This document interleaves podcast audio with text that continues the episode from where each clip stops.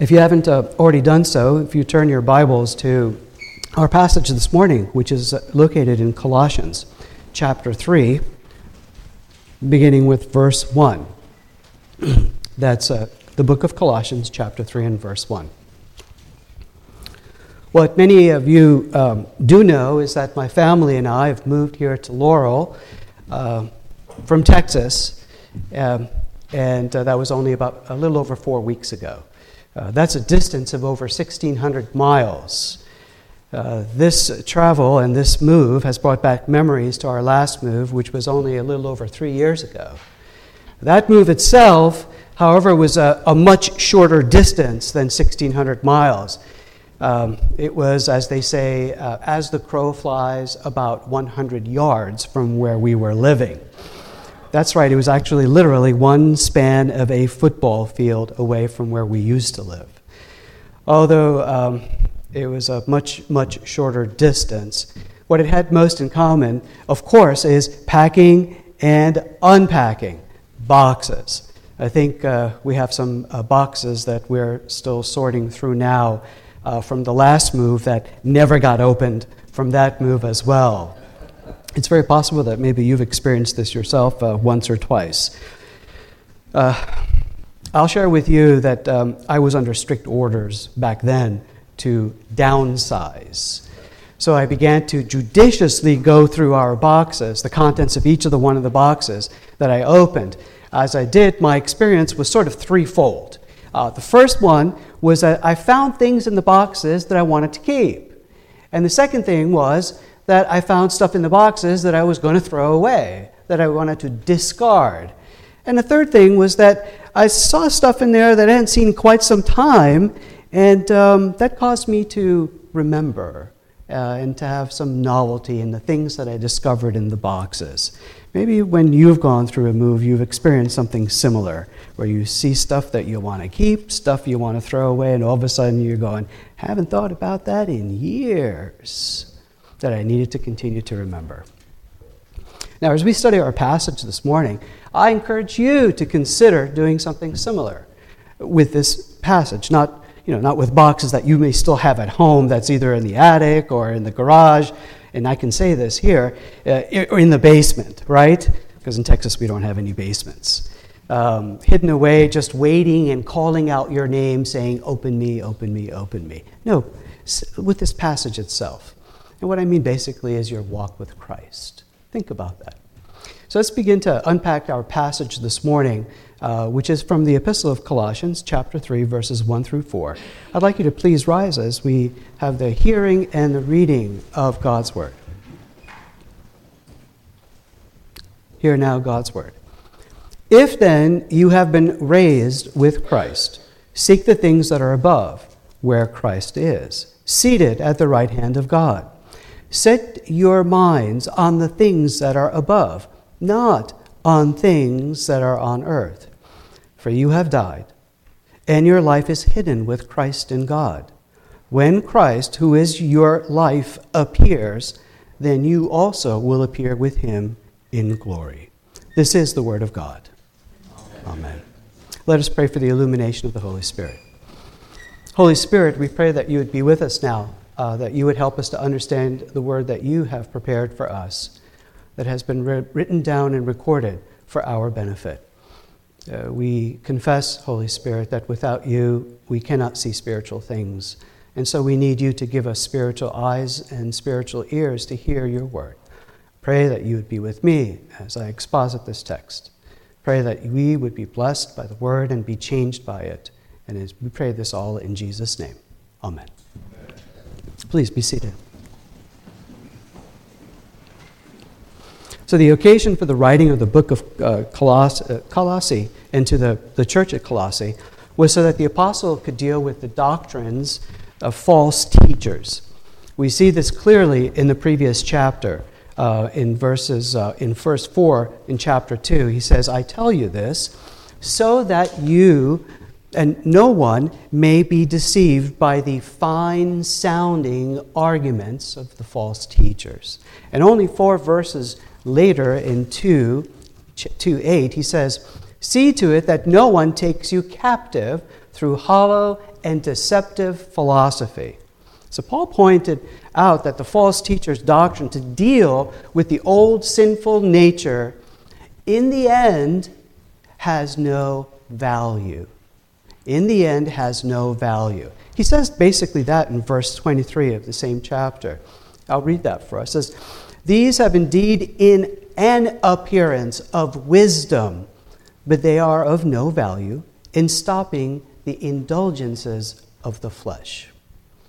And so by the time we get to our passage here in chapter three this morning, in Colossians, Paul has already addressed the threats associated with false teaching. Now he calls us to remain Christ-centered, without looking to the world for their ideas, their counsel, their opinions on how it is that we as Christians are to get closer and closer to God. He does this by reminding us that we already have identification with Christ. And this association should lead a Christian to a new way of life. He does so in chapter three in three steps. The first is for us to continually retain a mindset that reflects a Christ-centered identity in the Lord. The second is he wants us to contrast this new life with the old life, the old ways of living, and for a need for them to be discarded. And then thirdly, it is to remind ourselves over and over again that we need to put on the new way of life by remembering who we really are. During our last move, I recall that there was one particular box I opened and found in them on the top notes from when I was in seminary many years ago. There were notes I had taken from class, and they were like handouts to be used as, as resources in ministry uh, in the years to come. They reminded me of what God had done, how he changed the course of my life. See, these things, they were keepers. They were things that I, I needed to continue to keep in mind and to use.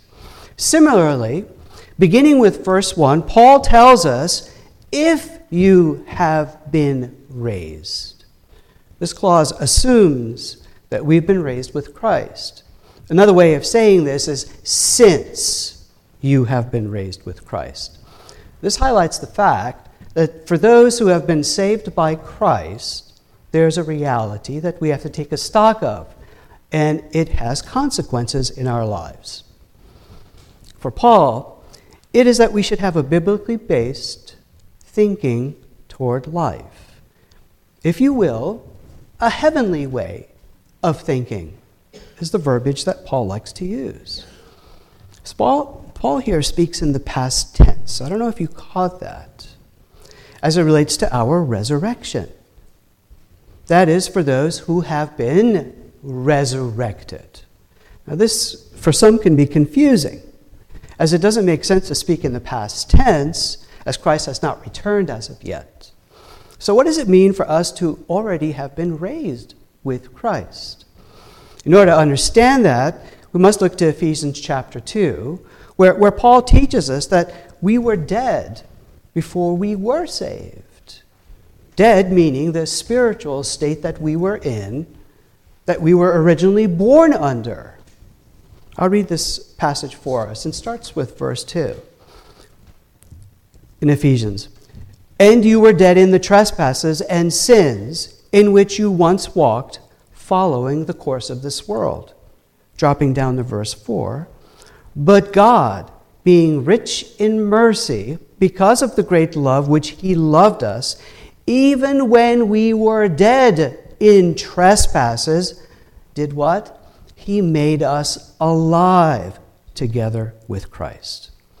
So when the Holy Spirit regenerated us, made us born again, that event was our first resurrection from the dead. Paul says, since you were raised or resurrected with Christ, If this is true of you, then you should set your hearts on what? Things above, heavenly things. The orientation of how you lead your life must be defined by the Bible. You need a kingdom-focused way of life. Spiritual fulfillment, the Bible teaches us, is found in Christ. Not in any personal practices. By the use of the already but not yet paradigm, we are to understand that we are already resurrected, but also not yet. Follow that? Already resurrected, but not yet in the fullness. Saints from every generation have been and are waiting for Christ's return, when we will experience the second resurrection. This is the not yet. Recognizing that we have already in possession of passports that are identifies us as citizens of the kingdom of God, we need to live lives that reflects that reality. The need to connect to the spiritual realm, to find some sort of satisfaction, some sort of sanity, some sort of peace, resides in human beings in every generation, in every part of the world, doesn't it? Doctor Douglas Moo, in his commentary, points out of the very false teachers that I made mention to a little while earlier. The philosophers, the mystics, taught that by their own efforts and techniques, they will go beyond the physical bodies and gain visions, and ultimately enter into the heavenly spheres.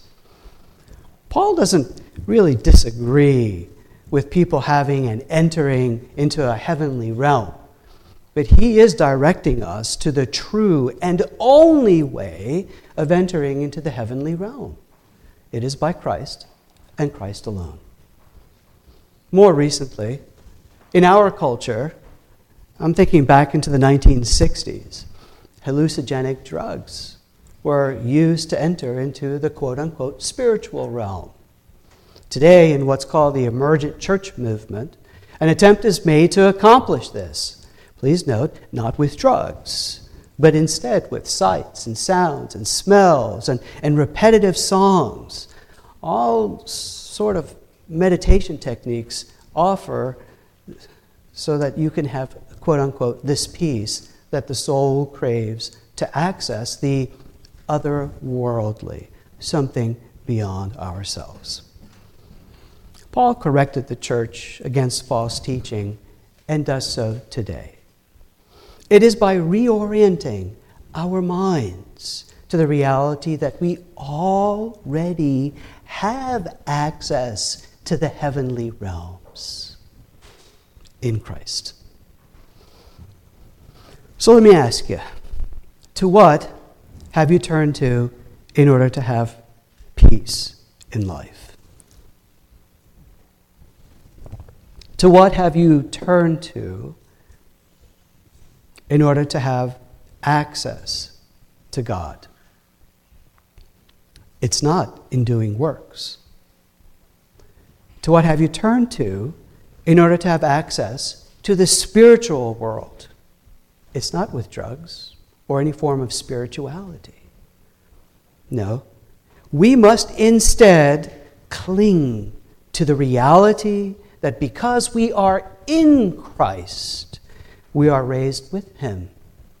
Our identity is with Him, and He is now seated at the right hand of God, the position of power. The fact that He's ruling from heaven should give you all the confidence that you need in this life, because all things go through Him. All things are governed by Him, and this being so, we already have access to the great King, the creator of the universe. Now, because this is so, we have to reorient to live lives to a kingdom-focused way. A kingdom-focused way of thinking and living. This, I think, is something that we must keep. Has your way of leading your life lately been slipping away from a kingdom-focused life? Perhaps not lately. Maybe it's been quite some time since you've been leading a biblically defined life. Paul's summation is God's way of doing things. They're worth keeping. So as I, um, as I dug a little bit deeper into this box, I found supplies. I mean, you know, typical office supplies. Paper clips, rubber bands, old pencils. Do you all know what a box of rubber bands looks like that's never been opened and it's been sitting in a box without the light of day and probably no oxygen for over eleven years, and frankly, a little bit more than that? It's dry and it's brittle. And when you tug on it, it crumbles and breaks in your hands. I found wristbands to watches that I threw away years ago on top of all of this. These were things that I put on the discard pile. They were no longer any good use to me at this point. So Paul says in verse two, that we must what? We must set our minds on things above. However, he provides a contrast as well. We are not to have our minds on earthly things. Our attention can be earthly things, can't they? You know what I'm talking about. When Paul says earthly things, he's contrasting the sinful lifestyle against the righteous and holy of that from above. Specifically, what does Paul have in mind? Well, verses five through ten make it clear. Let's look at it, and as we do, make a mental checklist, or you could write down, of what it is that you must discard, just like that old box of rubber bands and paper clips and pencils that I found. Beginning in verse five. Put to death, therefore, what is earthly in you. Here goes. Sexual immorality, impurity, passion, evil desire, and covetousness, which is idolatry. On account of these, the wrath of God is coming. In these you too once walked when you were living in them. But now you must put them all away. Ready? Anger, wrath, malice, slander, and obscene talk from your mouth. Do not lie to one another, seeing that you have put off the old self with its practices and have put on the new life, which is being renewed in knowledge after the image of its creator. Wow. There's quite a few things that Paul points out on being earthly, having to do with what? Ungodly ways of life. And I guarantee you, the list that I just read, they're not exhaustive. See, these were native to, and, and still are native to fallen, unregenerate men. He tells us that as people who have been raised with Christ, dead to the world, let us put to death what is earthly. Is there something from that list that I just read that you need to throw out? Something that needs to be taken out to the curb? Like an old, dried-up box of rubber bands that you had utility for in the past. Something that when the garbage truck comes by next time, you're going to say, sayonara. You see, this cannot be done without resolve. several men uh, from our church came this last Wednesday to our men's study. It's a monthly study that we do, and I encourage you to come join us. Something very similar we talked about in our last meeting. You see, it takes effort. It takes a desire. Y- you have to put your mind on kingdom ethics. You have to, if you will, crowd out sinful earthly desires with something in its place. And what do you think that thing is? It is Christ and Christ Himself. You see, when you lead a Christ-centered life, the beauty of Christ makes sinful pleasures downright ugly and unappealing in contrast. Doesn't it? Has that been, has that been your life's experience? You become focused on something that truly satisfies, not momentarily, but throughout your, all of your life. And it crowds out our sinful desires. And so that's why it is so imperative that we lead Christ-centered lives that are focused upon His majesty all the time, and discard all those earthly ways of thinking. So, as I got to the bottom of the box, I discovered some pictures I hadn't seen in a very long time. They were pictures of people I had the privilege of ministering to that uh, I hadn't been in contact with for, for several, several years. It brought back wonderful memories, fellowship. Some of them had passed on, gotten to glory. Some of them had grown, married, now have children. Some were single at one time, fresh out of college on their first serious job, who are now officers in His Majesty's Church. Those were some of the things I, I remembered as I went down memory lane. Paul also wants us to remember. He wants us to remember something. Remembering is important. Because if we're going to put to death the things that we want to put to death, we have to be reminded of who we really are. We have to be reminded of who we really are. He reminds us of that old person.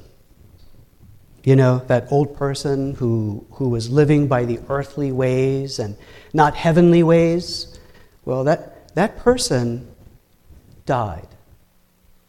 That person is dead. Paul reminds us that our life is now hidden with Christ. That old person is gone. You see, that person died, and the devil already buried him. That old person already had a memorial service given by the devil himself. Oh, what a wonderful liar he was at the eulogy he said about your old person. Oh, goodness, you have no idea. The first moment she opened her eyes, she desired everything that she didn't have. We are going to greatly miss this sister. That person, in God's eyes, is already dead. The devil already buried that person.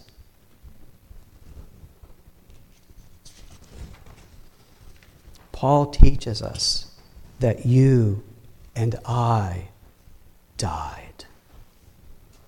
And your, now, your life now is hidden with Christ. Now, he's obviously not teaching us that we physically died. He's highlighting for us our separation from these forces and powers. And it includes our deliverance from the power of sin and the bondage of the law, We have died to all these powers. They don't hold anything against us. They cannot claim anything against us. See, the angels in heaven know this. The saints who have died and are before God in, pre- in His presence right now, they know this. But sometimes, Christian, the way that we lead our lives, you would think that we were never introduced to this concept. See, growing up in New York City, I became a baseball fan of the, as many of you know, the New York Mets. Now, in the mid-eighties, nineteen eighties, we won a World Series, and we wrestled away the hearts of New Yorkers from none other than the evil empire. The dark force known as the New York Yankees. Now, this was done primarily, not exclusively, but primarily because of two relatively young players, Darryl Strawberry and Dwight Gooden, also known as Doc Gooden. Darryl was an outfielder, and Doc was a phenomenal pitcher. Now, a couple of years ago, I was watching a documentary that was made by E S P N as they looked back on these two really great players over the years, these gifted athletes, and um, what has become of their lives. I watched with great curiosity and with novelty as well. It was related in the documentary that both did drugs and struggled with drugs that wreaked havoc in their personal lives, their marriages, their relationships with, with their families, um, with their children, and they were both ultimately arrested and lost every penny that they made. These were two men who lived their lives, their earthly lives, with reckless abandon. D- Dwight Gooden, Doc Gooden, continues to work what they call the circuit, going to signings, old-timers um, events, in order to make a couple of dollars to continue to feed his habit. But for Darryl Strawberry, after many years of pain, was called by the Lord unto salvation, and then later to be a minister of the gospel. And so he had it on his heart to go help other athletes who had been struggling with drugs. I recall one day after this event, I was listening to a podcast, and it was an interview with a well-known sports show in New York City. And as they were speaking of Darryl Strawberry in the interview with Darryl Strawberry, of the glory days, you know, um, the number of home runs he had, the R B Is he had, the number of hits, and, and, and the stolen bases that he had, Darryl sort of graciously laughed at all of that. And, and, and told the interviewer, that guy's dead. I'm not that guy anymore. I don't know that guy. Boy, that really got my attention. I've never heard anyone say that. I've never heard a Christian say that in that context.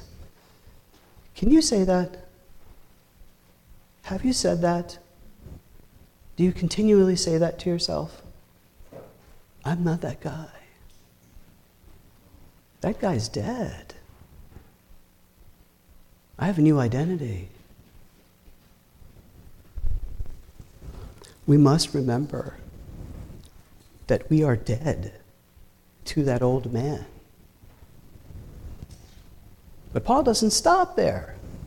He continues. He says that we are hidden, not with Christ, in Christ. The word hidden, coming to us in this passage, it literally is crypto, cryptos. This should not be confused with what they would use to bring Superman down. It means something entirely different. Now, you've heard of perhaps cryptocurrency, right? I think the, the most popular one these days is what's known as Bitcoin. It's called cryptocurrency. The word literally means hidden. So what Paul may be alluding to here in verse three as being hidden with and in God. Specifically, our lives are hidden in a safe place. Much like when people find safety and security when enemies are pursuing them. I think the passage that really brings this out is Psalm chapter twenty-seven and verse five. I'll read that to, for us. twenty-seven five. For in the day of trouble, he will keep me safe in his dwelling. He will hide me, crypto, in the shelter of his sacred tent.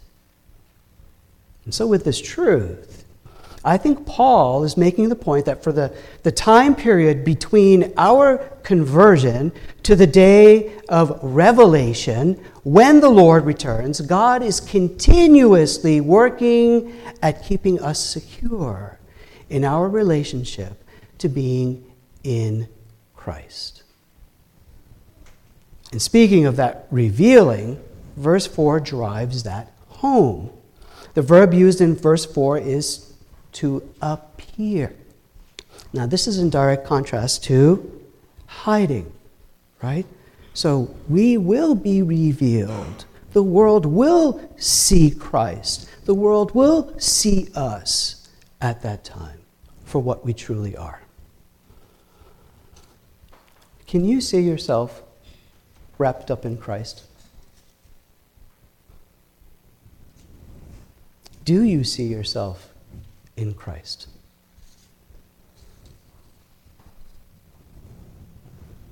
How do you see yourself? Do you still identify with that old person who died and frankly is dying every day? Do you take joy in remembering the glory days of your past? Do you identify with that man or woman? Do you identify with the person who has committed shameful acts and just can't let go of them? Those shameful acts define you. Is that how you live your life? Do you identify yourself as a broken person, a defective person that can't seem to fit in, wondering how and what others think about you, living in silence and fear, believing lies about yourself? That person is dead. That person is dead. And you have to be reminded of that. And you have to remind yourself that that person does not live anymore. Just like Darryl said, that guy is dead. I don't know him. He has nothing with me. He holds nothing over me. That person is dead. Your identity is in Christ. Can you remember that? Can you say, I'm not that guy anymore. I'm not that girl anymore. That guy is dead. See, when, when Christ returns, you and the world will see the radiant beauty of Christ's righteousness that you're already decked out in. Hmm. Look, this has major implications if you haven't thought it through. So if you live this and you see this, how do you then see your sister in Christ? How do you then see your brother in Christ? Do you see them like the old man of their past, or do you see them decked out in the righteousness of Christ? And how does that impact the way that you love them? Hmm. You know, I, I'm pretty confident that we all have mirrors, right? We have mirrors at home. And it sure would be wonderful, wouldn't it, if there was such a thing as righteousness mirrors, right? You know, we leave the house after we get dressed or whatever it is, we, we make sure that everything is tucked in, the hair's in the right place and all that kind of stuff. But wouldn't it be wonderful if we had righteousness mirrors, that every time we wa- wake up and get ourselves dressed, we pass by the mirror and go, wow. Not because of anything in us, because of Christ's righteousness. That would be, what a wonderful way that would be for us to be reminded of what we already are and choose not to live lives in, knowing that. Remember who you really are in Christ. Healed, not broken. Righteous, not filthy.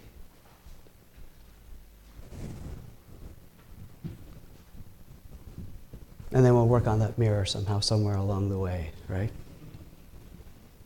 Remember that you are that way because of Christ's love for you, and because of the Father's love for you, that he sacrificed his Son for you. And now you stand beautiful in his sight, whole and perfect because of Christ. Let's pray. Heavenly Father, we thank you. We thank you that you do see us this way. Oh, Holy Spirit, wouldn't you please help us to see ourselves the way that you see us, the way that you made us through the work of the Lord on the cross, so that we may continue to identify ourselves and see ourselves as we really are in Christ, so that we may love our neighbor as you have called us to love our neighbor. And we pray this all